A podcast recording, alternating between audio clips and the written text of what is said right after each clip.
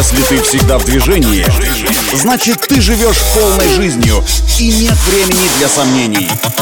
Лови свет! Свежие новости из мира моторов и автодорог. Программа «Автонавигатор».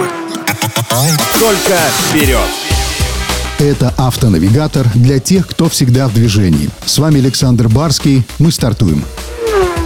Японские компании Sony и Honda, объявившие о сотрудничестве еще летом прошлого года, на днях официально представили свой первый совместный проект электромобиля под брендом Afila. Этот электрический седан в кузове атласно-серого цвета с максимально минималистическим дизайном оснащен 45 камерами и датчиками от Sony, которые будут использоваться совместно с системами безопасности, разработанными Honda. Электромобиль Afila получит автопилот третьего уровня и будет полноприводным с традиционной двухмоторной компоновкой по одному электродвигателю на каждую ось. Но вот активные продажи Афила стартуют только в первой половине 2025 года и будут продаваться в основном по онлайн-каналам сети интернет.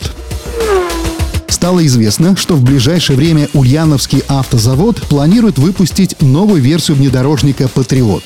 На этот раз он получит новую китайскую шестиступенчатую механическую коробку передач от Jack и китайский турбодизель этой же фирмы мощностью 139 лошадиных сил. Первые обновленные версии внедорожника Patriot должны поступить в широкую продажу только в мае следующего года. Сейчас же УАЗ Patriot оснащается только бензиновыми моторами ZMZ Pro объемом 2,7 литра и мощностью 149 лошадиных сил. На этом делаем остановку. Удачи на дорогах и берегите себя.